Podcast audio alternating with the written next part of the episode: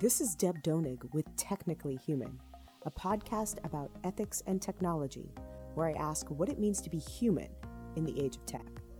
Each week, I interview industry leaders, thinkers, writers, and technologists, and I ask them about how they understand the relationship between humans and the technologies we create. We discuss how we can build a better vision for technology, one that represents the best of our human values. Today I'm speaking with Professor Matthew Harsh. Matthew Harsh is an associate professor of science, technology, and society and the director for the Center of Expressive Technologies at California Polytechnic State University. He holds a BS in Materials Engineering from Northwestern University, and as a Marshall Scholar, he earned an MSc and a PhD in Science and Technology Studies from the University of Edinburgh. His research thinks about how new and emerging technologies can improve livelihoods in Africa.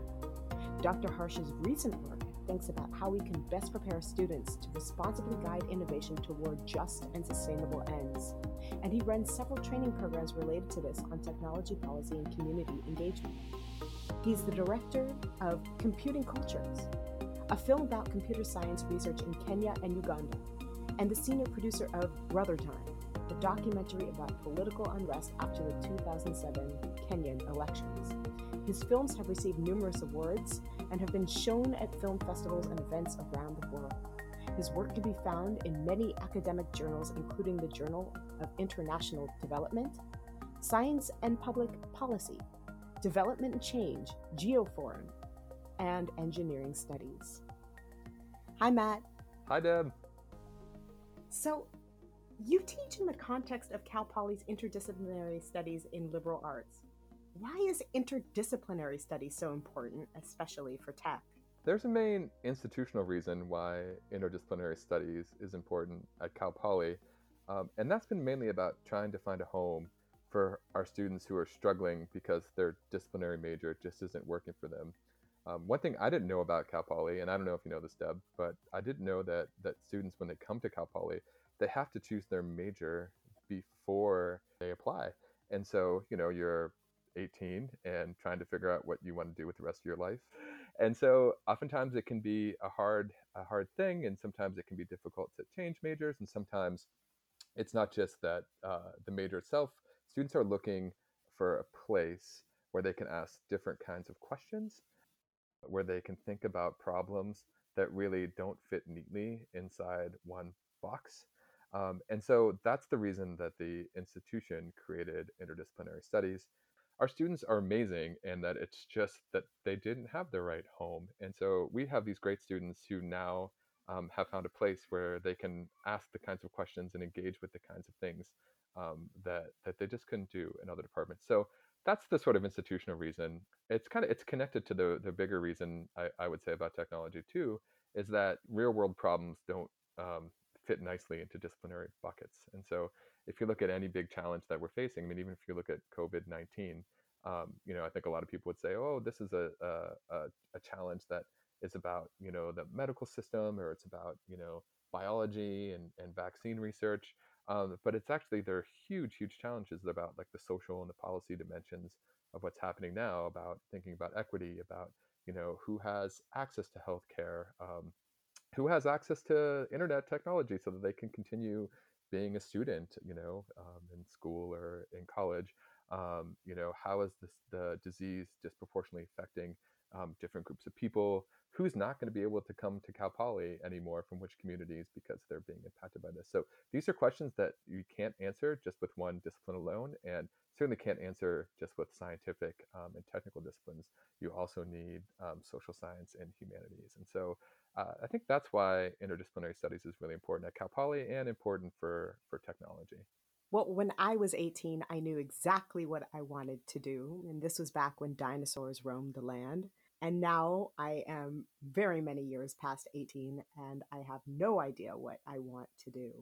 So we all struggle with that. And I think our students appreciate hearing that actually because they realize that, you know, careers are non linear. Um, you know, and here we are thinking about um, an area, ethical technology, that people, you know, even just a few years ago weren't thinking about. What led you down this path? How did you get interested in the kinds of teaching and research that ISLA does? Sitting in a dark room and deciding I, I didn't want to be working for a Fortune 500 company anymore. A slightly longer version um, is that, you know, I've always been someone that's interested in science and technology. I come from a very, um, I'm very proud of the fact that I come from a long line of engineers. My grandfather was an electrical engineer, my dad's a mechanical engineer my brother um, is a computer engineer, um, but I've also always been into arts and music and and people. And so when I when I decided to, um, I thought, yeah, I'm going to get an engineering degree, and I applied to do a, uh, a simultaneous sort of MBA, um, and I thought, I'll you know I'll go work for a, um, a good company, and I can make the world a better place. But what I what I quickly realized is that the the kinds of things that I was doing um, kind of outside the outside the classroom when um, like we're like producing videos and music and working on um, you know a lot of uh, activist issues around the environment and indigenous communities in the U.S. I realized that um, I couldn't do that um, as a profession the way that I wanted to if I stayed an engineer. So like you know I found that the kinds of sort of the work I want to do, the questions I had, um, I could get partly there with with sort of a technical education, but not all the way. So I was a co-op, which means that I, I studied engineering. So I worked for what became Johnson and Johnson, uh, their orthopedic division. So we made joint replacements. And you know, my job, this was that the dark room I mentioned, is first I would get a box in the mail, and inside would be uh, a bloody implant, um, and I would have to unbox it and um, do what we could to sterilize it without changing the structure of anything, and put it in the electron microscope in the room, and try to figure out why it broke and why we're getting it back. And oftentimes it was put in wrong, um, but our customers were the doctors, not the patients. And so it was always a tricky thing to do to figure out, like, well, how do we talk about um, responsibility? Like, what does responsibility mean, like, um, in terms of innovation, in terms of making a product? Because it's not as simple as whose fault it is or how things are designed.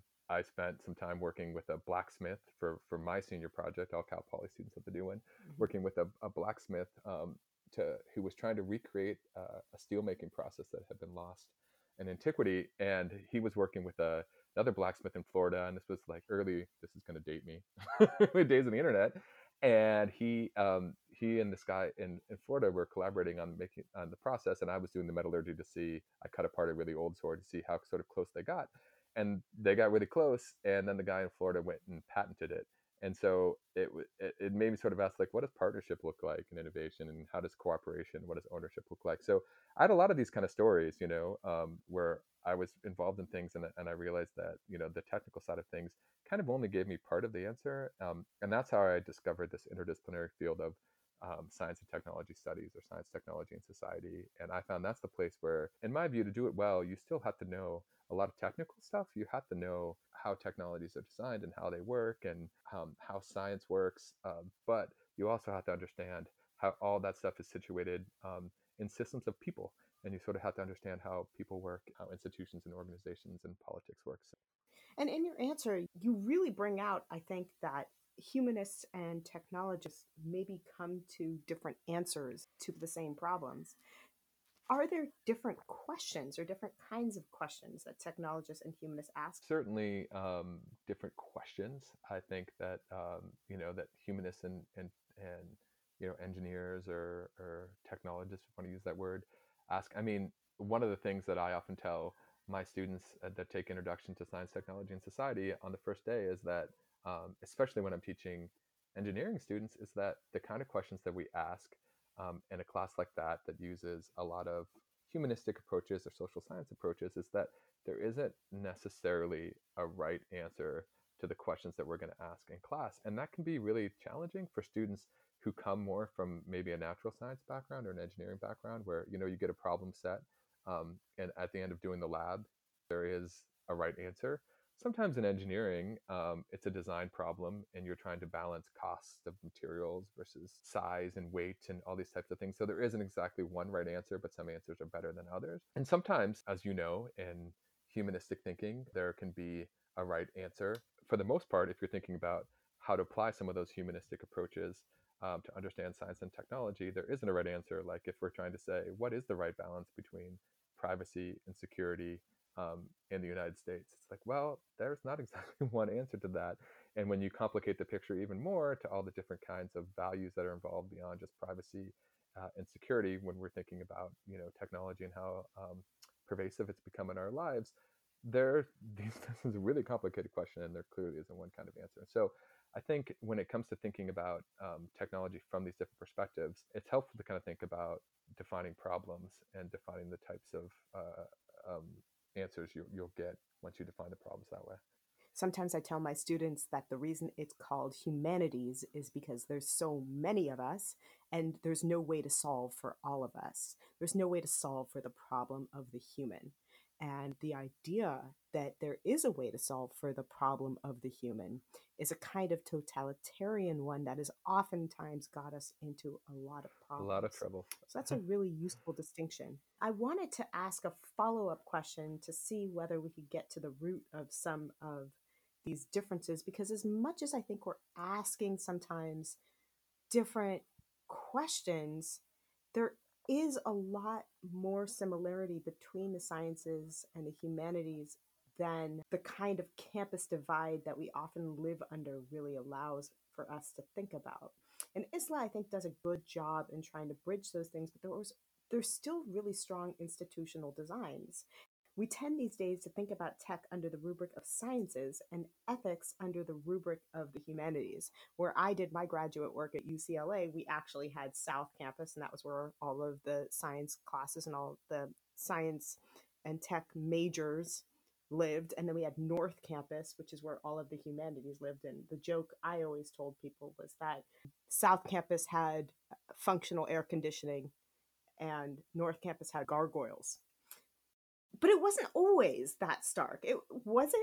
I mean, Descartes was a philosopher and a mathematician. Da Vinci was an artist and a brilliant student of anatomy, a brilliant literary scholar and an engineer, among so many other things. These thinkers were neither exceptions nor did they consider the fact that their interests span these two categories even odd. You know, in fact, their understanding and grasp of scientific methods and concepts were critical to their understanding of the humus, their humanistic pursuits and vice versa, right?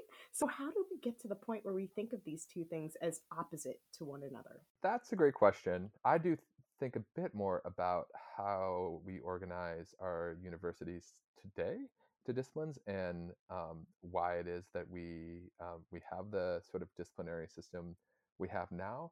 Um, and a lot of it really comes down to uh, what we what we talk about in science and technology studies is you know the politics of knowledge production or the you know the political economy of expertise um, and what that what that means um, at least the way i often think about this is that you know why do we have scientific disciplines? You know we have them or you know disciplines in general right? We we have them because you know people come together around um, shared methodologies. Generally speaking, Western democracies draw a lot on expertise um, to make their states work. And if you can, if you are a disciplinary expert um, in one area, you'll have a lot more power, a lot more access to decision makers. So all these sorts of things that really um, aren't necessarily to do with the science itself or the discipline itself have really encouraged people, academics, to kind of separate off into tribes, really, what are some of the challenges in working in interdisciplinary collaboration between the technical and a humanistic field?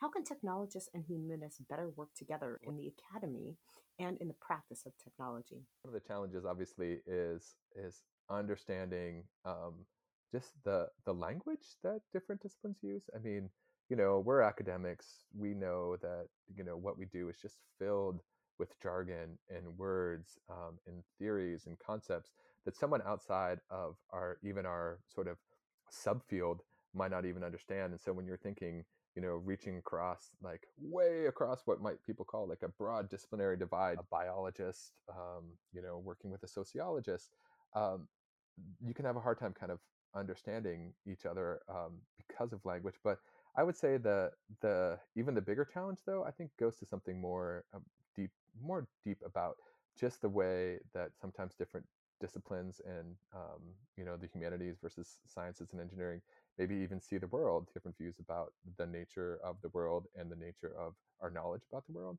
And a lot of people from sciences and engineering have you know a kind of realist ontology um, that there you know there is um, a real physical world out there that we can discover, you know, through um, uh, that we can discover through the scientific method. But a lot of people that look at the social world think of it, you know, to have what we might call like a constructivist epistemology, um, where they don't necessarily think that there is um, one right answer for the social world is X.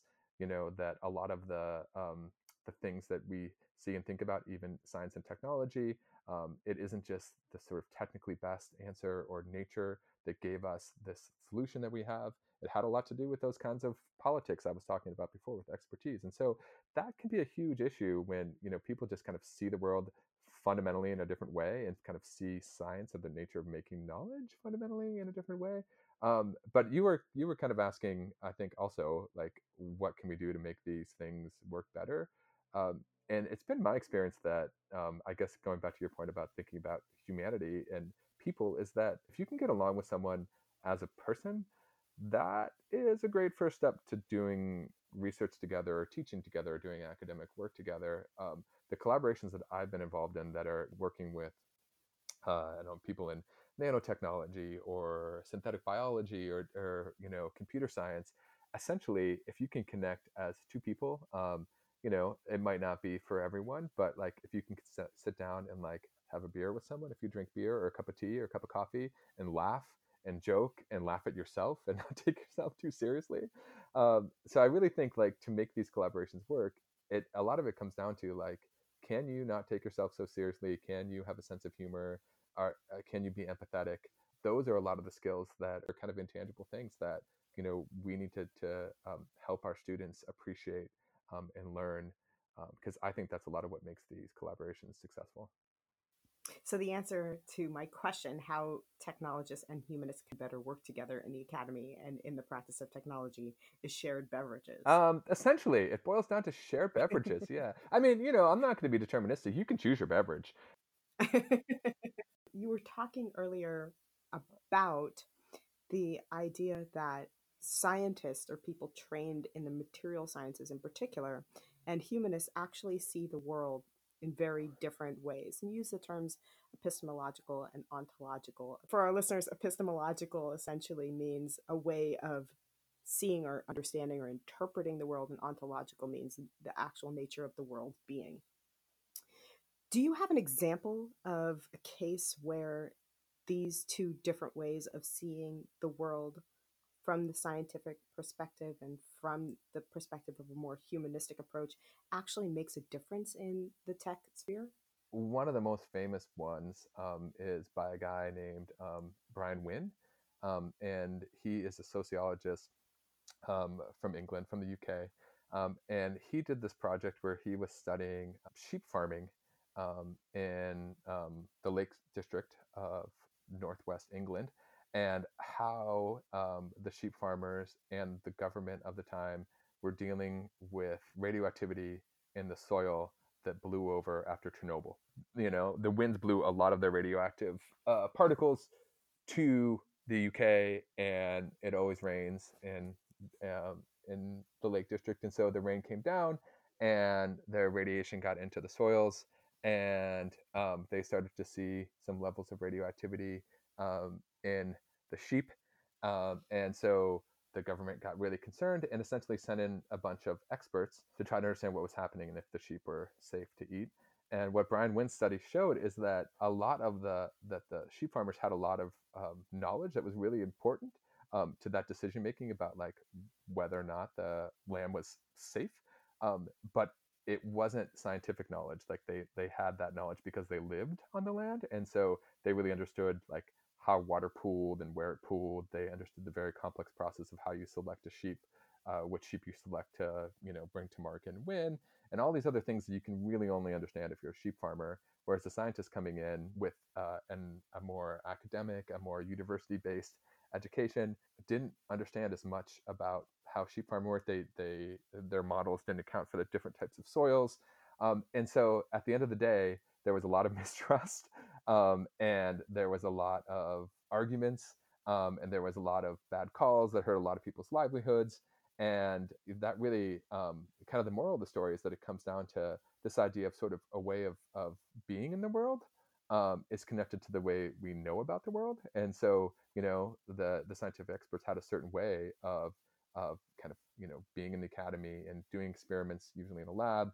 um, even in, in a more controlled setting in the field, and then the sheep farmers had a way of being in, in the world that you know um, was a lot more messy um, and and to the scientist point of view. Um, but they both had valuable knowledge, um, and the you know what really came down to is that um, there wasn't an appreciation, kind of what we could say if we're using that jargon, like across that epistemic divide about you know um, knowledge about being a farmer from living that experience and scientific knowledge. So that's one of those those um, case studies that really just helps you see that like yeah, you know the the the way we are in the world um, and the way we know about the world um, are connected. So there's we, we talk about the idea of, of co-production in my field. Um, it's an idea by this woman named Sheila Jasanoff at Harvard, and that's her her idea that the way of being and the way of knowing is connected. Matt, I don't know if you know this, but when I was considering coming to Cal Poly, the prospect of collaborating with you on a vision for ethical technology was one of the major compelling reasons that actually made me want to come here. So I'm curious I sh- I probably should have asked this before I decided to come here, but now I want to know what led you to want to think more deeply about the intersection of ethics and tech. Oh, we've got you now, Deb. Um, that's a great question. I mean, I guess I've been thinking about the intersection of ethics and technology. Um, uh, I mean, I didn't always know to call it that, I suppose, um, but I've been thinking about it kind of you know for a long time like i those stories that um, you know I, I, mentioned about the kind of projects i was working on even as an undergraduate um, to me um, you know if you think about like partnership and innovation and you know um, uh, responsibility when uh, an area of technology fails um, to me those are questions that you know uh, are right in the wheelhouse of science technology and society or um, ethics and tech and so I've been thinking about for a long time. I didn't always know um, sort of what to call it in terms of, of ethics. Um, but I, in my own work and my own research, uh, I guess I started to use that language um, more explicitly um, when I, uh, I started to work on new and emerging um, technologies, particularly uh, um, in East and Southern Africa. So a lot of my work is about um, how innovation works in Africa and, and, whether or not new technologies like you know artificial intelligence um, can create benefits for everyday people living in Nairobi or um, you know Johannesburg.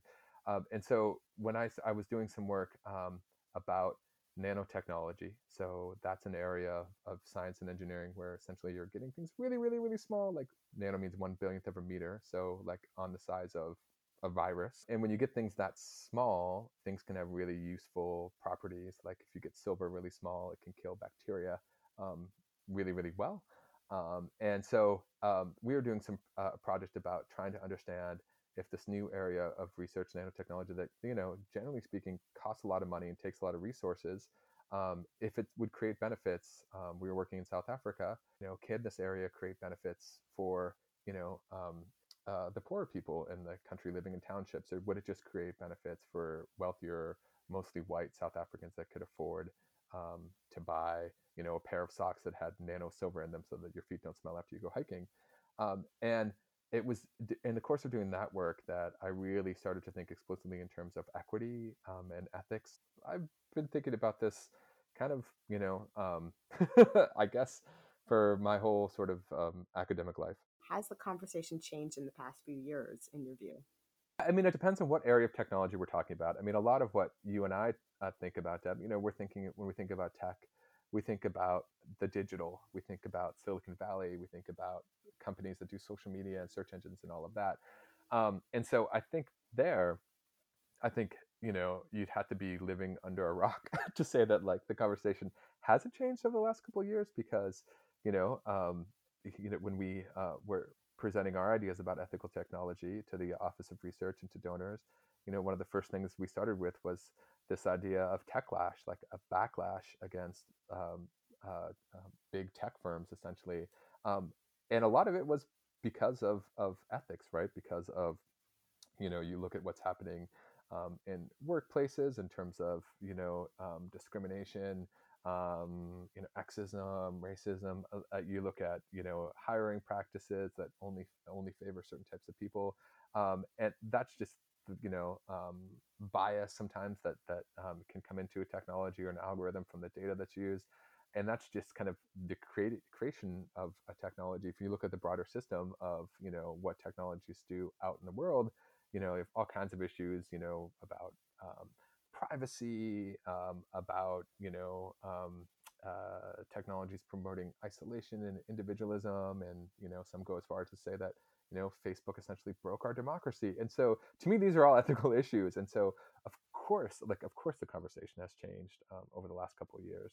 You mentioned facebook and i think we can all have questions about that technology. Is there one technological problem or one case in particular that stands out to you as the kind of issue that leads you to want to work on this? You know i can't say that there's one technology but i guess like the the issue for me really is about technologies that we see what I would call you know an an equity gap um, in terms of sort of who gets to decide how things are designed or how things will be used, um, and also um, who benefits and who doesn't benefit. And so I guess throughout my career, anytime I've I've I've been drawn to think about problems where you really um, see those disparities, um, and it's not always clear what to do um, to fix it. And I think one thing that really stands out from our conversations is how deep in the infrastructure you're really looking. It's not just that the product designs um, maybe sometimes don't line up with human values. It's also about the educational background of the people who go into these designs. And it's also about the hiring practices and the biases in hiring practices that limit the per- perspectival robustity of those who are um, then going on to design things for the general public. And I really am interested in hearing from you about how your intervention, in particular in education and curriculum, is suited to address the ethical tech problems that you clearly have invested so much of your life into. What would an undergraduate coming out of your program know? Someone who's going to go that that's getting a technological education, like they they can't just learn about technology. And sure, you know, um, uh, universities have had general education requirements, you know, for a long time. Um, but that's not that's not going far enough, um, and that's not um, the kind of interdisciplinarity um, that I'm thinking of. You know, you can, uh, you know, I did material science engineering and I, I studied Latin for a year. Like, you know, I did some humanities, but, um, you know, I think that that made me, you know, um, I appreciated that and it gave me some great background. Um, but you know, it wasn't necessarily. Uh, I didn't have a way of even of putting my social sciences and humanities classes in conversation with my science and engineering classes. And so, you know, that's to me, people talk about different models like interdisciplinarity, transdisciplinarity, but the idea, you know, one of the main ideas for these, these if if we're going to try to address these issues, is that you know we need to train people differently so that they can not just you know not just think one like take some classes in one discipline um, okay, fine, then they're taking classes in a few disciplines. We need to teach them in a, in a way where they can put those disciplines um, into conversation with one another, um, realize the strengths and weaknesses of each, um, and um, you know try to combine them um, in a way to solve a, a, a, real world problem. And so that's the kind of thing that that we do in the science, technology, and society minors. What you and I were talking about, Deb, is is doing more in the sense of uh, especially with a view of how can we um, uh, uh, train the future workforce that's you know currently um, being sought after by these technology companies to work at the intersection of ethics and technology. So taking what we've already done um, and expanding on that, these design decisions we make where we think, oh, this is just you know about doing it A or B. We could do it A or B, but we um, we we choose B because it's you know going to be cheaper, efficient um, they can have these really big ethical decisions. And so, you know, what what um, what all students, you know, that, that go into anything technical have to realize is that you know what they're doing in the world. You know, they're um, um, they're making these technologies that can, you know, um, replace human action, you know, that can uh, really uh, have a huge impact. It's interesting. I recently heard this fascinating metaphor for thinking about the misalignment frequently between tech and our values. And um, and the metaphor goes something like this Imagine if you're sitting in a chair for 10 minutes a day and you don't really notice when you're sitting in the chair for 10 minutes a day all of the ways in which that chair might be misaligned with your body. But suddenly you're sitting in the chair for 20 hours a day, and every single place where the chair is misaligned with your body is now going to start to really hurt. And I think one one reason why ethical tech has become so pronounced as a hot topic is that we're using more and more of it. We're sitting in that chair for 20 hours a day. And so every way that it is misaligned with us is now something that's going to become very painful. And I wanted to ask you, why do you think that that ethical tech is such a hot topic of conversation? What's hurting us? What's the misalignment? I, I'd say that the, not only are we sitting in the chair longer, um, the chair is constantly being redesigned and moving, um, and maybe we don't even recognize it as a chair um, uh, anymore. And so I think you know that that um, the misalignment, I suppose, you know, it's um, it's very deep. I mean, as you mentioned before, it's not just about you know the you know I was talking about Langdon Winner's work, and and those are like everyday decisions that designers make when they're sitting behind a screen and designing a product or you know um, designing something you know physically in the real world too but those decisions um, that are made before that in terms of you know how the company is organized the hiring process um, how people are trained all feed into that too so it's a very um, it's a complicated chair um, you know it's in a way it's sort of saying like you have to also think about the ground that the chair is standing on um, what's the ground in the metaphor uh, to me i think that is um, our our sort of political economic and um, structure that we have um, supporting technology. I think that that could also the ground could also be thinking about governance of technology, both kind of formal and informal, the, the rules, the laws, um, codes of practice.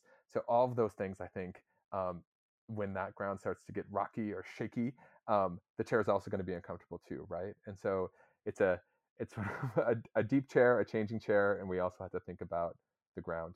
Well, well, why should we think about that metaphorical ground? I'm going to call the ground the ethics of the whole thing. Why should we care about the ethics of technological practice and production anyway? Yeah, I mean, to me, I think. Well, I guess we're you know we're speaking metaphor. I think that the ethics comes is the whole picture, right? It's like you know the process of making the chair, how the chair is changing, and the ground, and the way that we're interacting with chair with the chair. I think that the result of that is the ethics you know like is it are we comfortable? Is there something that's fair and just and right? Or in the end are we uncomfortable? And so like why should we care about it? Um, because you know we are talking about uh, technology and not chairs in a way right? I mean um, sometimes i think like you know tech now is bigger than just tech that you know the systems that they're embedded with uh, embedded in are also really big and really complicated. So another, you know, lesson, another tool that comes out of science and technology studies is, you know, the idea of a socio-technical system. And so these are all the components, both like the bits of hardware and software that we think about when we think about technology, but also all the social and organizational components. And so the classic case study is on electrification systems and um, some work by a historian named Thomas Hughes and others. But the idea is essentially like all of those things that, you know, we can't really have electrification without power companies, and we're talking, you know, thousands uh, of employees that work there, um, payrolls and banks um, and the internet now to transmit things. And you know, unless you can sort of understand all that complexity, like that is all part of tech. Like that that is all part of the system that affects whether or not we have a, a just and fair distribution of who's benefiting and who's not. And so um, these systems have become bigger and they become more complex. And so like we can't we can't not think about them as far as I'm concerned. I'm sure you share my my view on that too. Is like you know this is um, you know these are um, some of the biggest challenges of the day, um, and um, uh, the other biggest challenges of the day like are, are still a lot of them are still even mediated through technology like you know we talk about you know covid and how we're teaching through technology and so um, you know for those reasons we can't we can't ignore this how do you see undergraduate education in ethical tech as a corrective to a tech ecosystem that is so deeply and infrastructurally challenged to meet the nature of the good I don't know if you've if you um, or your listeners are you know familiar with the term technological optimism. You know, people who see a problem um, and often think of a technological solution uh, to it, uh, or or look at advancing technology and you know um, tend to think about positive benefits of it. Um, I don't know if I'm a technological optimist, but um, despite everything, I am, I guess, a social optimist. Like, um, you know, I still have a lot of faith in people and I think that you know if you want to change something, a system like um, tech companies, I think changing the people in them is a great way, um, one way to affect change. Of, of course, you know there's there's other things to look at. So um, to me, I think that you know education and different kinds of education are really it's really everything in terms of of um, trying to change the way that technologies are produced and, and, and who they benefit. What do you think that undergraduates who are thinking about going into that ecosystem and having a career in tech should know before they start practicing? I mean, I think it's fascinating that, you know, I mentioned TechLash earlier. I think it's fascinating that, you know, um, there are a lot of students out there that now think um, the dream job might not be a job at Facebook or Google, which is like, you know, when you think about how much those companies pay, um, when you think about, you know, the kinds of um, other benefits and the, the way that they're workplaces are styled to be, you know, seeming like you're not working with your foosball table and your free meals and your free beer and coffee, all these types of things.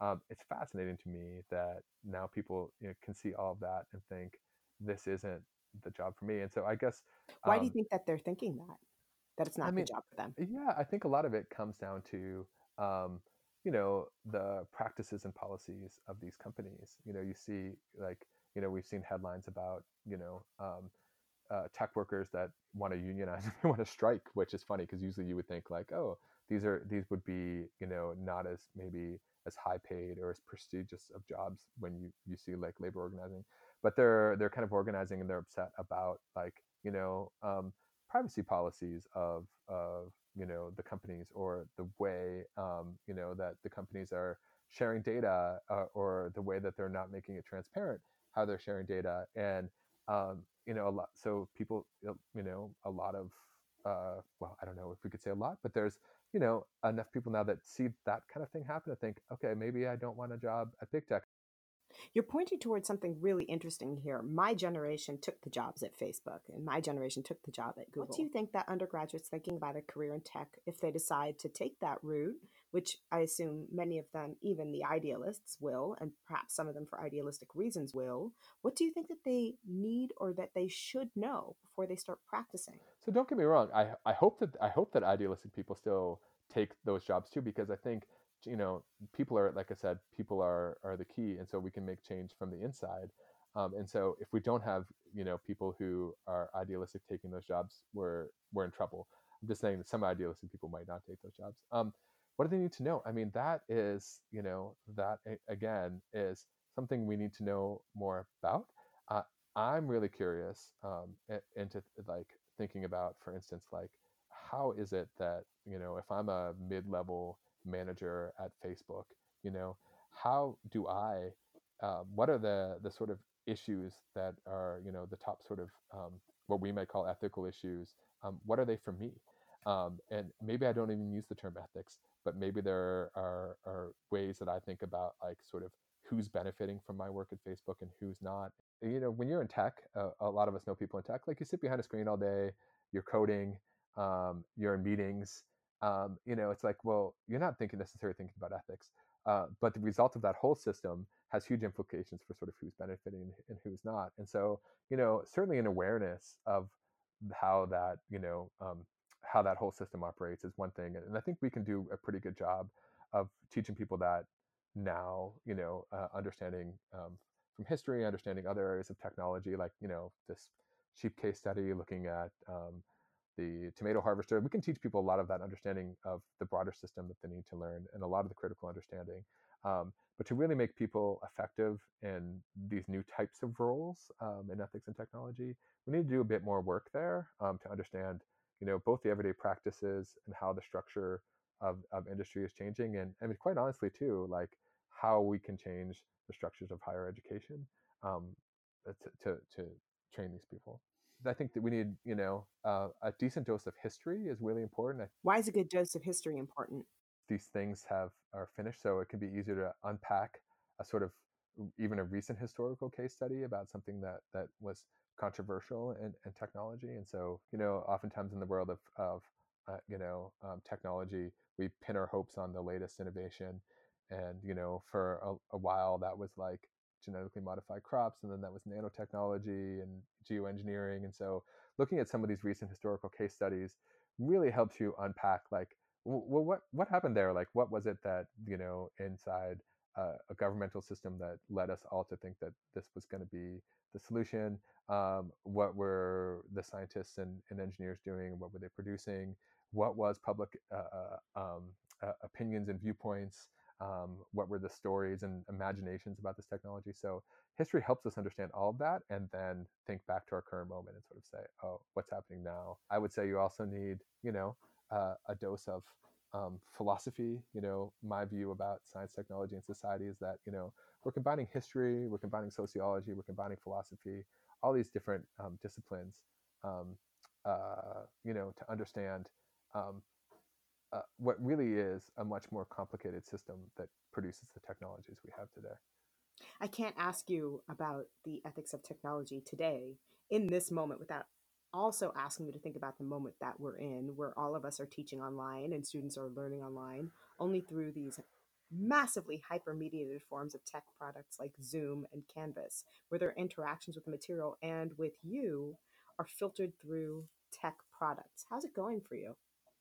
Um, lonely i would say like i mean right now you know we're having this um conversation you know through this podcasting app and i would much rather be sitting across the table like you know um here's the beverage again having a cup of coffee. It's not the same and of course we know it's not the same. For me i was thinking about it more is that you know i tend to be more of an extrovert which means i get energy from interacting with people. Like you know when i um after i teach a class you know if the class ends in the evening you know, often I can't sleep until midnight because I've sort of gotten so much energy from interacting with 25 smart individuals that like I can't fall asleep for a while. And I can't get that energy through Zoom. I mean, it's not the same. It's just you know, in terms of that kind of interaction, um, you know. Um, so it's it's lonely, it's slow, but that's not. But it's certainly better than not having these tools.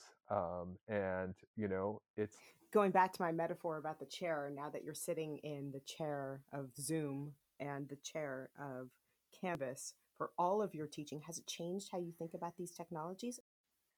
You know, it's my view that if we were all a lot more sort of purpose uh, purposeful about our adoption of technology and really thought about like how is this technology going to change my classroom? How is it going to change my learning experience for my students? You know, I'm I'm using education as an example, but like individuals, you know, like I never adopted Facebook because I spent a lot of time thinking about how it would change my everyday life. And as Americans, we don't do that. we, we just adopt. Like, here's the latest thing. Oh yeah, here's my here's an email. Here's a password. Let's go. Let's use it. You know. And so, um, you know, there another thing that I think everybody should learn about uh, before they go away uh, to work in a tech company is the Amish uh, Christian community um, living in you know parts of Pennsylvania, New York, the, the Northeast. Um, that are often seen as being anti-technology because they don't use a lot of technologies. You know, don't uh, don't use cars. You know, still use um, uh, horses for transportation. Um, but the funny thing is, is they're not anti-technology. They are just purposeful technology adopters. And so it's not that they won't use a phone, um, but they'll think about when and how do we want to use phones to support the values that we want to support and not hurt the values that we want to hurt. And they have the biggest experimental laboratory in the world to study from, and that's all of their neighbors in the rest of the US. And so they look at how technologies have changed their neighbors and they think, uh, we want that change? No, maybe we don't want that change. And then they can decide exactly how to adopt and how to use technologies. And so, like purposeful adoption of technology, like I'm I'm a big proponent. I'm not saying you don't use it. You just think about how you're going to use it. I actually really like the term purposeful adoption, but I also think we could think about more purposive design in the sense that one thing that Zoom has made very apparent to me is that the design of Zoom assumed that the primary, maybe even the singular reason we interact with other people conversationally is because we transmit information to one another in a conversation. And it is becoming abundantly clear in the ways that Zoom does not replace or does not come even close to filling the function of a face to face engagement, how much we do in a conversation that has nothing to do with the transmission of information back and forth between different people. And that I think is actually a really exciting insight for my part. I'm really excited and interesting to see what kinds of technologies people come up with at this moment, not just because there are new technological capabilities that people f- suddenly find themselves um, equipped to use, but also because we so clearly see the needs that technology cannot right now meet and what kinds of innovations are necessary if we want to even partially replicate the feeling of being together.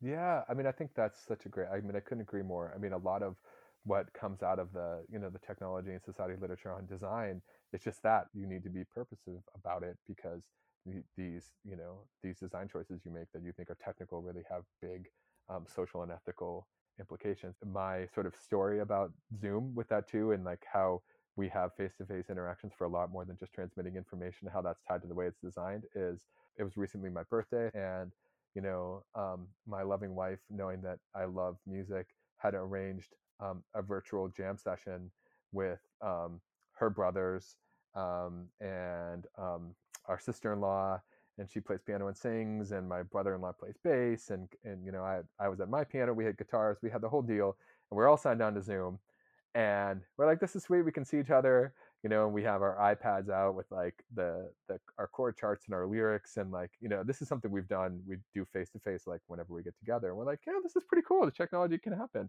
and then we start doing it we start playing and we start singing and it totally doesn't work. And that's because Zoom, at least as a default, really prioritizes one person talking at one time. Because if you're just transmitting information back and forth, it's like, okay, now this voice is talking, so we're going to prioritize that. Oh, now this other voice comes in, so we prioritize that. It's this very interactional exchange, kind of one thing at a time.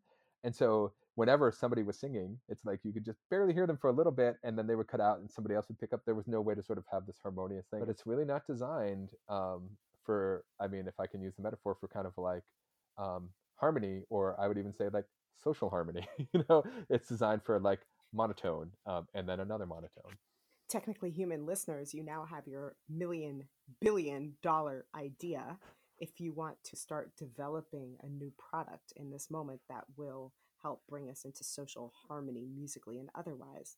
You know, Matt, one comment I heard that resonated with me is that right now we are in a moment where, and I'm going to throw out another metaphor, the tree, so to speak, has fallen, and wherever it falls, it will fall forever.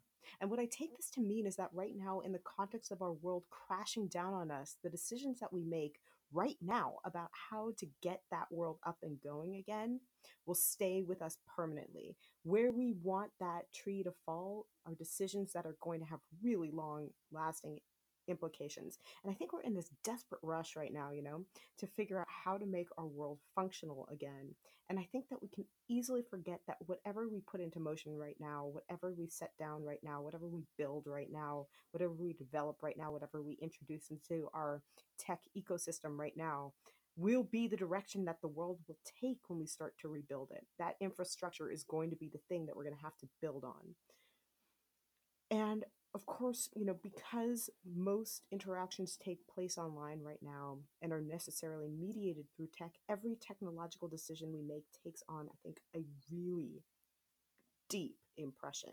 What new urgent ethical conversations do you think that we need to have right now about tech before we start building things for this new environment?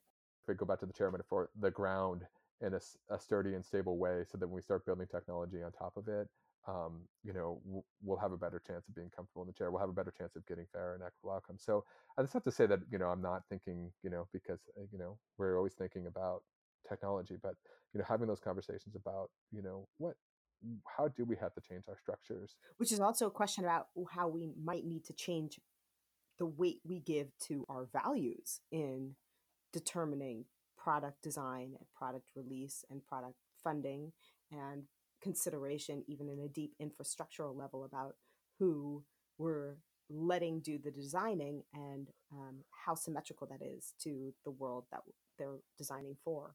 Yeah it all i mean you know this whole conversation really um, all comes down i mean for me to to values i mean that's you know when you think about like what do people need to know before they go like uh, to the to the tech industry is is is really like you know helping um, the ability to sort of take a, a, complicated problem, unpack it in terms of what are the value, uh, what are the values that are at stake here, what might be, um, you know, what might be enhanced, what might be threatened, how are those complicated, uh, how are those tied together through complicated trade-offs, and then once you've identified all of that, like what are some of the like um, ways we can sort of reason through um, these complicated value trade-offs like you know some ethical reasoning but then thinking about the social the technical um, kind of levers and things we can change. I mean it's you know it to me it all starts with the values. Like you really have to understand like you know what you know what values are at stake and